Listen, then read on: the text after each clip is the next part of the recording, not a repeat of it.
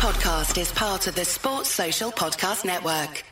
Peacock streaming the biggest live events from Super Bowl 56 to complete coverage of the Winter Olympics. It's all the unbelievable sports to love. Sign up now at peacocktv.com.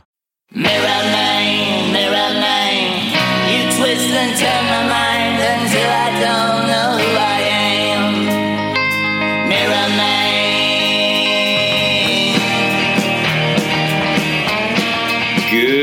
morning or afternoon, depending on where you are. This is the first ever Arsenal Opinion transatlantic pod. We've got Alfred and Matt in New York. Hello, Matt. Hi, Pete. Hello, Alfred. Hello, Pete. And we have me over in London um, uh, working through the magic of IT. Big thanks to Google Hangouts for this one. But um, enough of marveling at our technical abilities. We have a big, big podcast to go through today. Arsenal disappointed again at the weekend. There are hundreds of problems going off. It feels like the collapse of our season. The Wenger out banners uh, are, are, are going to be on parade, and we're not even out of August. Boys, initial reaction to, to what's going on? Well, Pete, uh, I'd love to say it was a surprise, but it wasn't really, was it? Uh, and like you said, we're not even out of August, and this season is officially over. Is that an exaggeration? I don't think so. No, um, I think my initial reactions was just I thought we were going to lose with more going into the game, and I thought by preparing myself for that, I wouldn't feel as depressed afterwards. But I could try to take some some joys out of the game, like I did did the last game. Uh, but I was again proven wrong because I thought it was the last time we we would see Bellerin on the left. Uh, and the last time we would see Oxlade being shoehorned into the team like like he is, especially after having told Wenger he doesn't want to play for him anymore. But no, we saw the same thing again, and, and we did it even worse. And one thing's for sure, we are going to have a very interesting few days ahead of us because it's very clear that the strategy of keeping players who had a year left on their contract probably isn't going to work now. And now we've got three days to find a solution uh, for the rest of the season. I think, Pete, Yeah. uh, I read your Yes. cracking post on the subway into um, to record the pod today. Uh, tell us a little bit about the reactions to that post. Does it feel like previously, or, or is the mood changing in the fan base? I would say that this is the first time I've written a post about a shocking August game where the fans are, are almost in complete and total agreement. Like there's no factions now, there's no divide. Everybody knows that Arsene Wenger has to go. Everybody knows that this season is going to be shocking, apart from Stan Kroenke. So it's been a it, like for, for the first time ever, like the, the the Wild West views of Le Grove seem to be accepted as as the truth now. And uh, you know this has been ten years in the making, but sad to see. However, before we get into a very structured, measured, uh, and clinical post, uh, not post today, uh, podcast, um, I think we should bring a little bit of joy uh, to proceedings. So, um, so Matt, podcast number twenty-three. What do you have for us? Well, you know, the number 23, I mean, if you look at basketball, it's typically been a shirt worn by the most illustrious of players, Michael Jordan's. Uh, we're not quite at that level at Arsenal. We've had three number 23s. We've had one who is in the Michael Jordan standard of Arsenal player, in my opinion. And that was a. Uh, big central defender who moved across the North London divide and became an invincible Sol Campbell.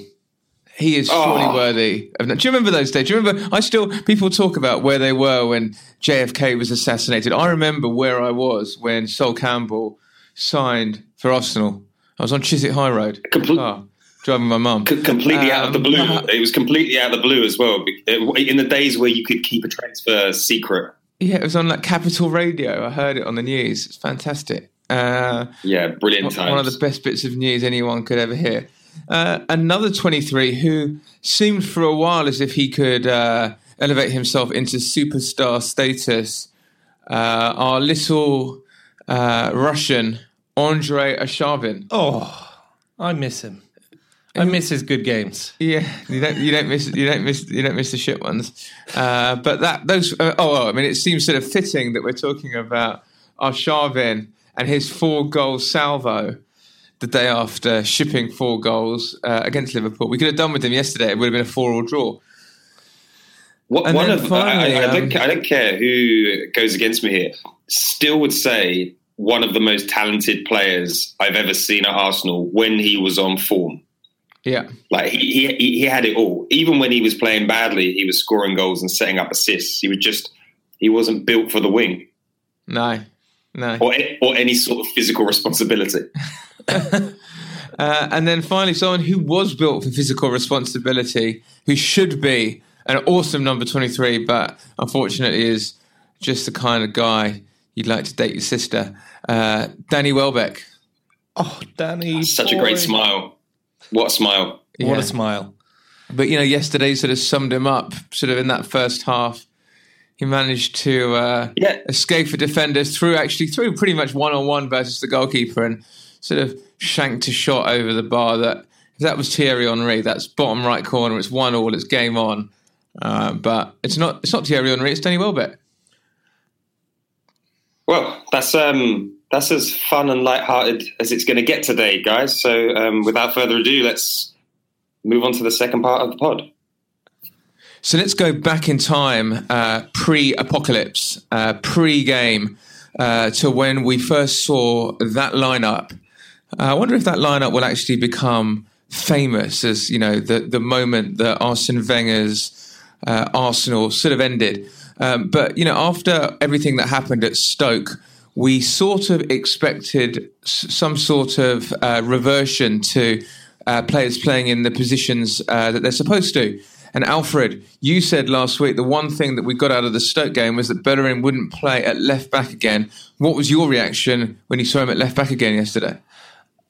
I mean, I think Pete, uh, you um, you rightfully pointed out that it would be a very Wenger thing to do to try it again, and you were very very correct. After the the the game, I um, I really liked Thierry Henry's comments that Arsenal is just too nice and it's a nice team. And it reminded me a little bit about Donald Trump and who he rewards and who he rewarded after the election, in that you always hear him say, Why do I love him? Because he was very nice to me. He was very nice to me. And this theory about people being nice to you is who you reward when you're under pressure, right? And if you looked on that lineup, I think that was all of Ar- of Arsene's favorite players shoehorned into some sort of position because he trusts them. And Welbeck, Welbeck on top was like the ultimate call there. Not Giroud, not Lacazette. He was just the nicest guy in the squad on top. And that squad was just like, you know, the nice guys. And he doesn't trust the new signings yet. So they were on the bench. And he is still punishing Theo uh, because I thought maybe they were going for pace, but they, they obviously weren't. And yeah, what a nice lineup that was. And isn't it strange though that we've signed? You know, we, we weren't very good last year. We've signed two players in a, a left wing back, best left back or wing back in the Bundesliga last year, top scorer in France in Lacazette. We've got our biggest game of the season so far. Three games in, no one's fatigued, and neither of them start. Was that a shock, Pete, that neither of them started? I think it was a, I think it was a really big shock. I mean, I, I, I sort of loosely could go along with the idea of uh, Danny Welbeck starting through the middle. Liverpool have been terrible from set pieces. They're struggling at centre back this year, trying to sign Virgil van Dijk. Um, but I, I, it still didn't quite make sense if you need a it, because he he's been terrible in front of goal. But uh, like at least have Lacazette, somebody that's clinical um, in there, that's going to cause Liverpool um, a, a problem that they don't quite understand yet.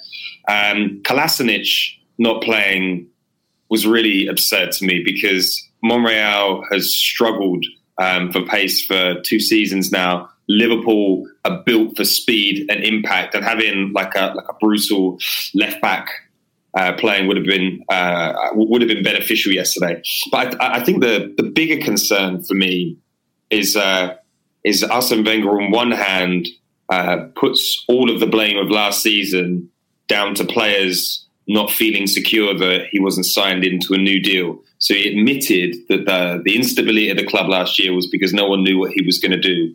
And then he rolls into this season with six first team players out of contract. He plays Alex Oxlade Chamberlain, uh, who told him three days prior to the game that he wanted to go and play for Chelsea face to face. He plays Sanchez, who we know has been feigning um, stomach injury uh, all summer uh, and wants to leave. And he plays Ozil, who completely disappeared uh, against Stoke. And the output was cancerous. So, like, to, to, for, for Wenger to not understand that if you play players that don't want to be there, they might not put in a good performance, was almost as bad as leaving your two uh, new signings who've got everything to prove on the bench. So I think you know we touched on it last week, which is are we a better team without Sanchez and Özil built around a more hard-working structure, players who still want to play for Arsenal? And I think this lineup might have uh, begun to help us answer that question. So if we were dissatisfied with the setup pre-game, let's uh, let's move on to the game itself. I, I I was looking at our performances against Liverpool last season when we we lost big time twice, and I I wasn't feeling feeling well at all uh, when the whistle blew. I also couldn't see what the plan was. It was really really difficult to see what our idea of an attack was, what who, what defenders we were going to attack, where we were going to pressure, and what the whole idea was behind that lineup. And I couldn't see it. I could, however, see Liverpool's plan immediately. It was crystal clear, and the way that they were going to approach holding as the weakness in that back three was so evident, with everyone drifting out left to um, to have a go at him.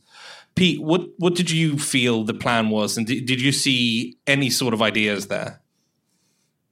I think that there were um, there were loose uh, loose grains of, of planning um, yesterday, but I, I, would say if there was an overarching strategy, it was go to Liverpool and play them at their own game uh, and beat them with quality. I think it, it, it, seemed that there was no consideration of Liverpool's playing style um, in the way that we lined up. Like like for me, Liverpool blast you in the first 25 minutes. They try and get an early goal, uh, and they've been doing that since Brendan Rodgers. Uh, like that's that's been their their plan. They've got that front three um, loaded with pace, and I, I can't for the life of me work out after that Stoke game why Arsene and Steve Bould didn't sit there and say, you know what, let's like if we get a point away at Anfield, that would be that would be good. So what we'll do is we'll set up pragmatically. Um, we'll have a, a solid midfield sitting in front of uh, the, the, the back three, or, or we could have played um, a back four. We'll try and absorb their pressure, and then when they get tired in the second half, we'll bring on uh, Lacazette and we'll bring on Kolasinac and we'll try and nick a goal. Like we had no plan. Our plan was put the put the players out there uh, and see what happened. And uh, sometimes that works out, but I, I think the the days of having players that didn't need to play with the structure uh, because they were so much better than everybody else and they could win a, a long gone. And, um, and we suffered almost immediately. But the, I think the, the, the, biggest, my, my biggest upset about it is you could see that it was going wrong after 10 minutes and he didn't make a change until 45 minutes. He just let it happen. Matt, how are you feeling about it? Yeah, I mean, I agree with everything that Peter said, really, because um, never did we ever think that we might get a foothold in the game? And for me, it's you have to look back. There's been one game over the last six months where we've played really well, and that was the FA Cup final, and that was because there was like a, a huge level of concentration and discipline and application, and uh, and guess what? When you have those things, you can win football matches against good teams. When you don't give away straight passes, when you snap into tackles, um, and yesterday, it, it almost felt like there were a couple of different factions within the team. You had Alexis Sanchez sort of herring around trying to press people and chase the ball down. But there was almost something selfish about the way he was doing it. I thought, which was, and I don't blame him for it, but it was he was almost doing it to shine a light on all the people who weren't doing it. So we we we never pressed as a team. We sort of pressed as individuals, and then it gave almost gave individuals the right to sort of look around at everyone else and go, "What's wrong with you? Weren't you pressing and chasing everyone down?" Uh, and I think that was the biggest thing that came out of it for me is that it was such a disjointed performance. It wasn't a, a team effort. It was lots of individuals who almost were had their own individual agendas that they were trying to pursue. So, uh, you know, the whole thing was slightly sickening, uh, as was all the sort of Instagram apologies uh, afterwards. And it's just it's just that sense. We said it after the Stoke game. We said the Stoke game wasn't that bad. It was just so familiar, and you have to look at look upon it as uh, another game in like a whole journey of games like that. And the Liverpool capitulation was made all the more painful because we see it every single year. I think also this w- should have been the most predictable top six fixture this year. And that's kind of the most worrying thing. Klopp is great against top six sides, and he's really bad at the bottom 12.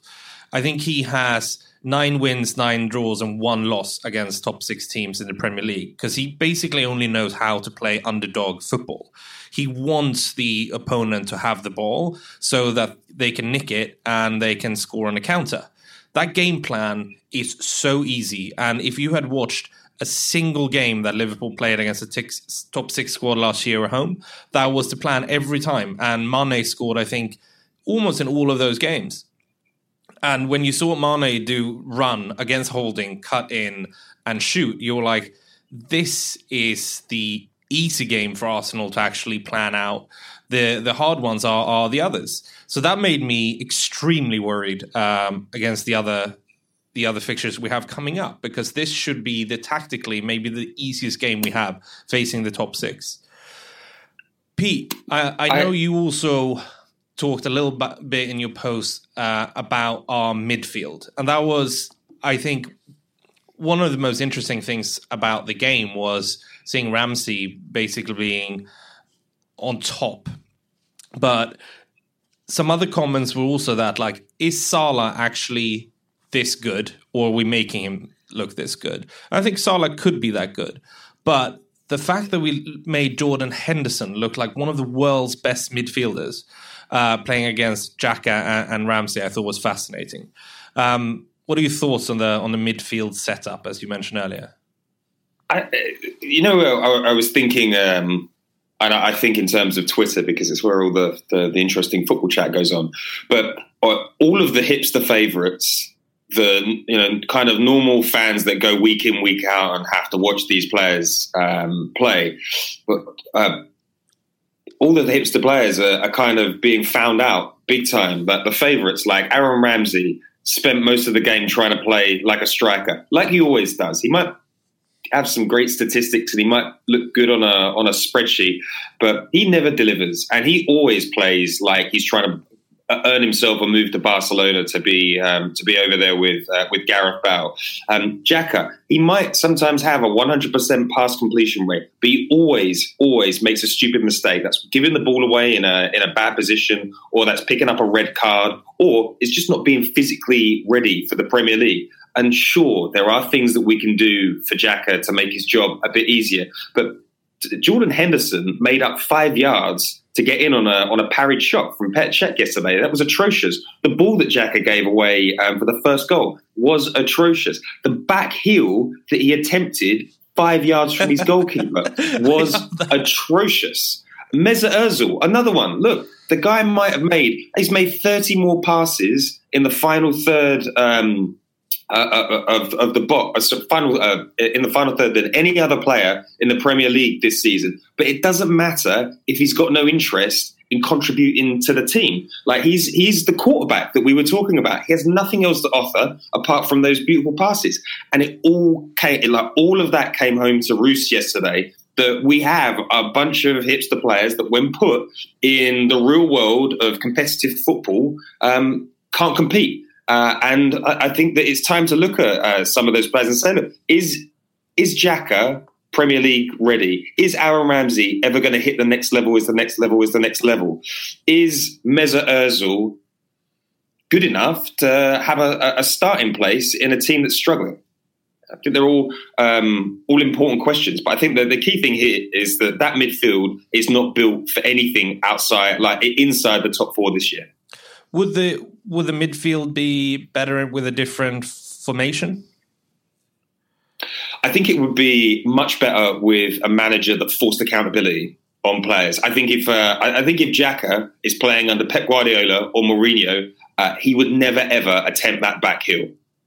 Uh, I, I, think that if uh, Özil was playing under Mourinho, he'd be dropped for a month and he'd be called a coward in the dressing room and someone would throw a football boot um, at him. If Chamberlain played the way that he did yesterday under any of the elite managers, he'd be sold and he'd be sold to Stoke or somewhere like that. No chance that he'd be going to uh, to Chelsea. He'd just be shifted out the back door. Um, so I think a different formation um, the, like that takes into account the skill set of players would be great. But I also think like just having a different culture at the club where that sort of performance isn't acceptable. The, we have a manager that lambasts the players in public, and um, I'm, I'm really we need a fan base that's going to make it difficult for those players this year who who don't want to put the effort in because that was an absolute disgrace, and I felt terrible for the away fans yesterday. I love the picture of the of the whole bench uh, that someone caught in the middle. Uh, it really looked like a, a, group of, of lads on the plane back from a stag do that all had some sort of dark secret that they, they hope would never get out. Uh, it feels like we're not let in on something, like because they all seem like they knew what was wrong, and I mean, Theo Walcott not even watching the game, I think, was like the most obvious and telling sign that there's no sense of community there. There's no there's no team left. Yeah, I mean, I think if you've ever worked at a company or a business that isn't doing particularly well, uh, you know what happens to the culture in that place. And basically, what what what typically happens is it feels like everyone is trying to jump ship everyone is, you know, perched around the water cooler, getting a coffee, talking about how they're interviewing at other companies or trying to get another job. And I think it's exactly what's happening at Arsenal at the moment. And I think I, behind the scenes, there's a load of players going, yeah, you know, let's hope we're all out of here by Thursday. And uh, yeah, it's a joke what's happening. The, the management don't have any idea what's going on. And you just get the sense that that is what is happening at, at, uh, at uh, at Arsenal, and having worked at a company in, in the past that wasn't doing very well, you look when new people come in and you and you and you almost laugh at them, and you go, "I can't believe they've just got here." Like they they don't understand how shit it is, and I, I just you just get the sense that that's what it's like at Arsenal. Uh, you know, uh, and uh, Lacazette had to come because Atletico weren't involved, and the Premier League has got so much money. But there really is the sense of you must have been mad to come here because this club is not going anywhere at the moment. So I think we're heading into the final section here, and I think there are um, there are two parts that, that I'd like to explore. Um, firstly, what do we think is going to happen over the next uh, week, and then what do we think should happen? So let's start with what we think uh, will happen because we've been here before, guys. I think the last time we were in a situation this desperate, uh, we just come off the back of uh, an 8 2 loss to Manchester United. Uh, it was one of the worst games uh, under Arsene Wenger's tenure. And he went from it's it's difficult to buy players. It's not like buying a loaf of bread in Tesco's to I've bought 15 loaves of bread and they're all terrible. Uh, we bought uh, Andre Santos, um, we bought Per Mertesacker, Park Chu Young. Uh, who else did we buy in that Arteta. window? Yeah, it wasn't it wasn't the best of windows. Like Arteta and Mertesacker aside, um, it, it, wasn't a great panic buying session. Don't, so don't forget, what, don't forget Kim Källström here. Okay, Kim Källström, yes. Um, so we're heading into um, we're heading into a, like a very important next few days. Uh, we haven't been able to sell any of the Deadwood this summer for uh, for plenty of reasons, uh, like quality and the expense of the quality uh, that we're trying to, to jettison. But And we also haven't been able to buy players. We, we were always more than two players away from competing again this year, and it's become abundantly clear that there are players that are contract rebels that we're going to have to get rid of, and we're going to have to sign in some names. So, uh, Alfred, what do you what do you think needs to happen over the next few days to rescue this season? What needs to happen is an incredibly difficult question. There is something around like you know, as as I talked about last week, I just like this. It needs to burn so that we can kind of rise from the ashes. But just how, I don't really know. I mean, it's now looking more and more likely that we are going to ship Alexis, Oxlade, and Mustafi, which arguably at points last season was the three best players. And that is an incredible regression. It's just beyond words what kind of structure we'll have after that. And the fact that we are not talking about, I mean, selling the players we wanted to sell, but we are now actually running the risk of, especially with that performance, losing some of our best staff is it's insane. It's absolutely insane. And who we who we're going to get? I mean, it looks like Lemar might actually go to Liverpool. So, I mean, are we in for Van Dijk? Maybe is is that what we needed the most going into the season? I'm not sure. I think we said at a pod a couple of months ago, if we could sell one player at the club to make it better, who would it be? I said Aaron Ramsey because he is making Arsenal believe that we don't need someone to replace Cazorla, and that Ramsey is keeping us from a world class centre midfielder who can run box from box and be creative and break the lines and I think that's where where we've ended up and where our biggest problem is is in the middle of of the the field and Ramsey is not the solution there. I think he's going to have Arsenal's you know trust the whole season. I think he's invested too much in Xhaka now for for that to change as well. So we are looking at an atrocious midfield at the moment with no cohesion whatsoever and with a person who's supposed to be covering for the back back three or, or back four being, I mean, yeah, he just makes mistakes after mistakes. So I hope and I think to your question, what we should do it should be to to get someone in the middle of the park like Seri, for example. Matt, I what, think, um, um, what Matt, what do you it, what do you think we should do with the contract rebels? Um, the contract rebel. I mean, it's really unfortunate because um, I think we thought we were in a slightly different place than we actually are in that Arsene Wenger decided to put everything on red and say, let's try and win the league this season. We haven't got Champions League. We'll keep our players and we'll try and convince them that uh, we can challenge again. And that has proven to, to not be correct. People really want to get out of Arsenal. There's no chance of having a successful season. And we now run the risk of leaving 100 million on the table. So, unfortunately, I think we have to look at how circumstances have actually changed and we have to change our strategy in line with that. So, for me, the best thing that we can do now, which it sort of pains me to say it, is to sell as many of the contract rebels as we can. We have to. We have to get the money because otherwise it's clear that we're not going to get any value from them playing on the pitch this season. So we need to sell in the next three days Alexis, uh, Ox, I don't think anyone's even interested in Özil, but if we could sell him, we should sell him. Get the money banks, and we need to start building Arsenal from the ground up again. So if we could get Lemar, that would be amazing because at least we would have replaced one of the players with no contract with a player who would actually have some sell on value. Um, but that has to be the strategy now because uh, there's not going to be any value coming from those players on the pitch and that's just you know us talking about the um, the playing staff.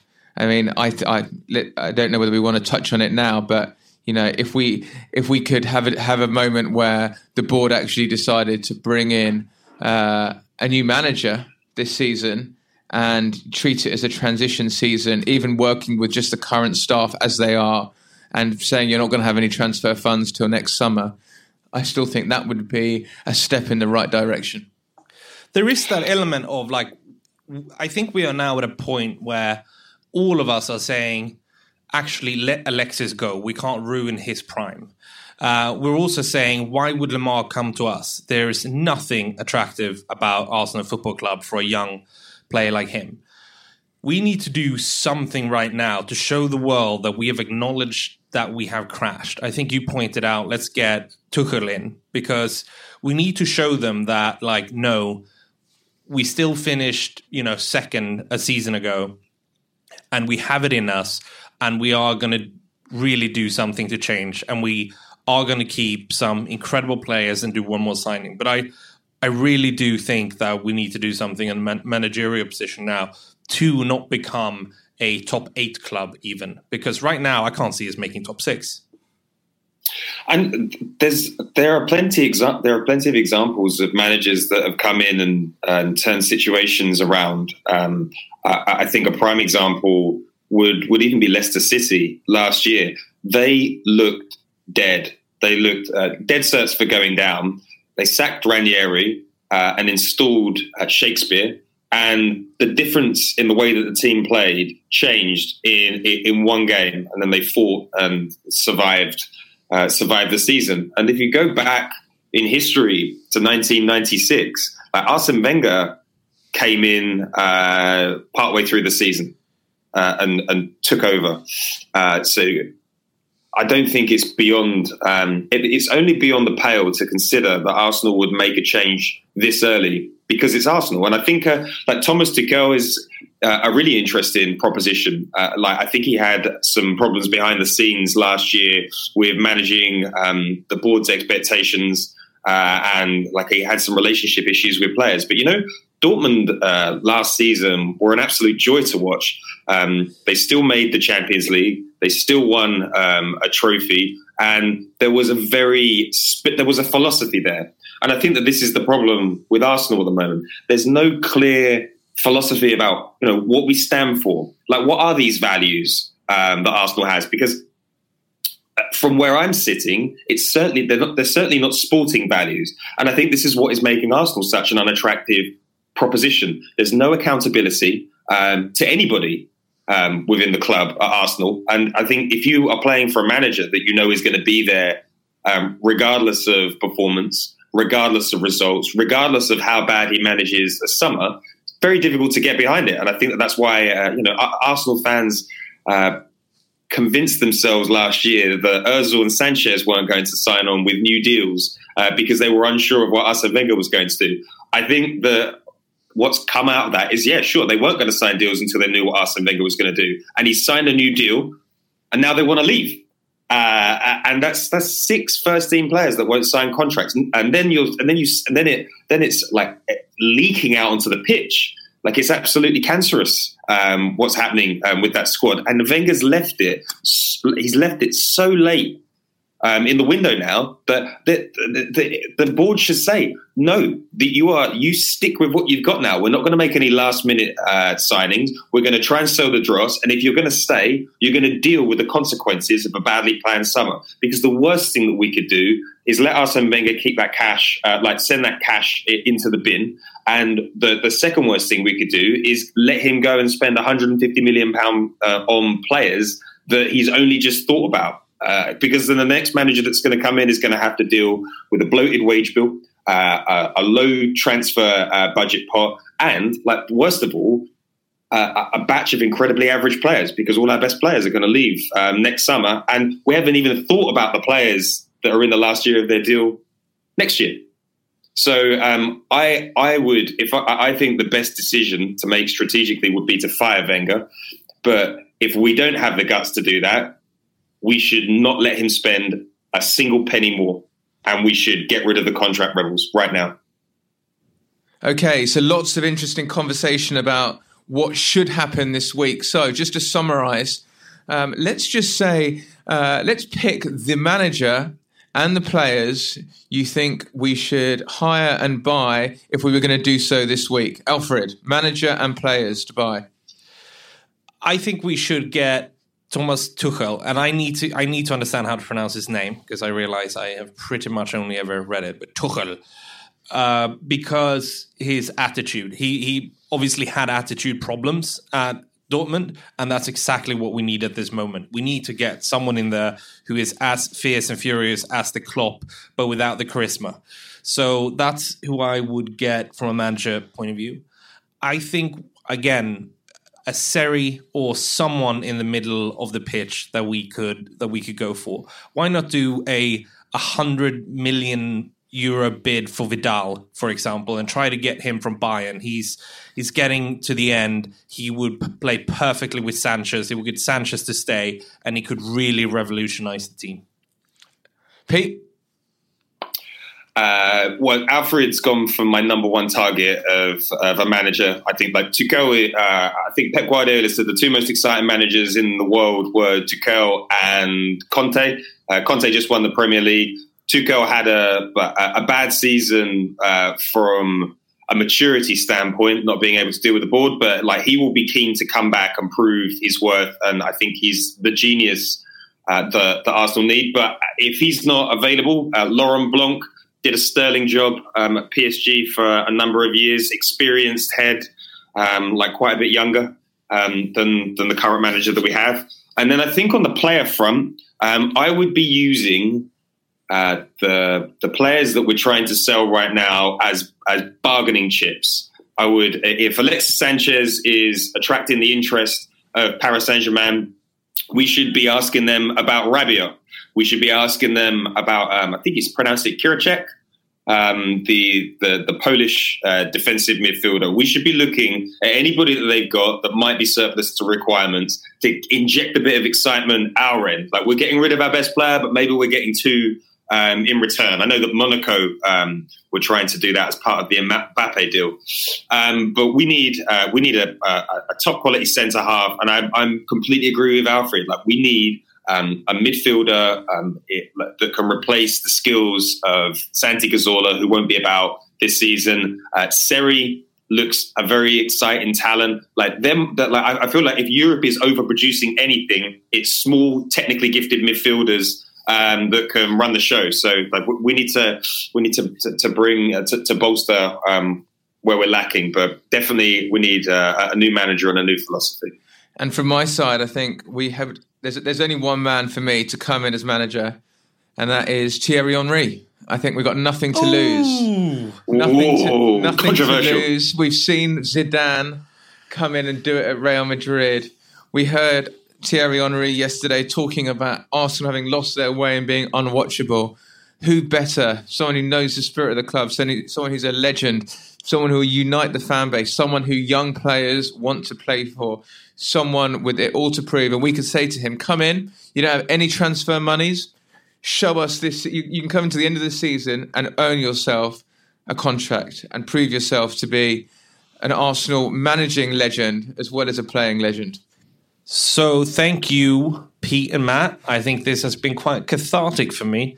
And um, it was a little bit kind of upbeat and positive, not as depressing I thought that it was going to be. Pete, you seem a little bit fired up. I feel. I, I think I think what's becoming uh, very clear is Arsene Wenger is not going to last the two years of his deal. He can't. He's uh, and, and I think that that realization is getting me through this. Like it, it, before, when he was making top four and he was making you know big bucks for for Stan Kroenke, it made sense. But uh, the way it's going at the moment, uh, like the the wage bill is over the top. He's losing like expensive assets uh, on free transfers. Players don't want to play for him, and on the pitch is an absolute abomination. So I, I'm I'm hoping that this is the last year. I don't see him lasting past next summer. Um, and like the results like tomorrow are going to be part parcel of this season. So although it's going to be horrible if, if there if there feels like there's going to be an end goal at the back end of it, um, then you know like we'll just have to deal with it. But just hope it doesn't get too bad. Matt.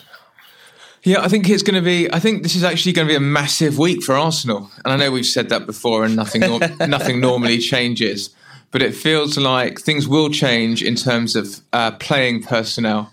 I think uh, our lineup for this season is going to look very different after this week, especially if we lose two players uh, who have been, you know, uh, uh, regular names on the first first team team sheet. Um, knowing Arsene Wenger and his spirit of self preservation, he will bring players in if he loses them because he'll know that he sort of has to uh, to secure his own position. So it promises to be a very, very interesting week ahead of us. And I have to say that I'm quite excited because I think we have finally seen the end of the project Hector on the left. So, without any further ado, thank you, Pete. Thank you, guys. Thank you, Matt. Thanks, guys. Ciao.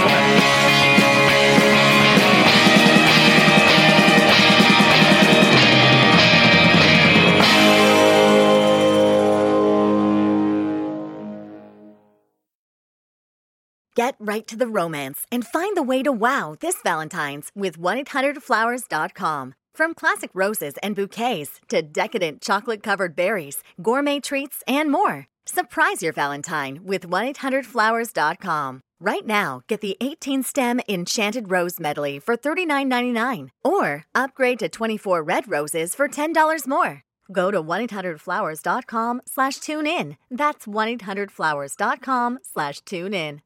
Sports Social Podcast Network.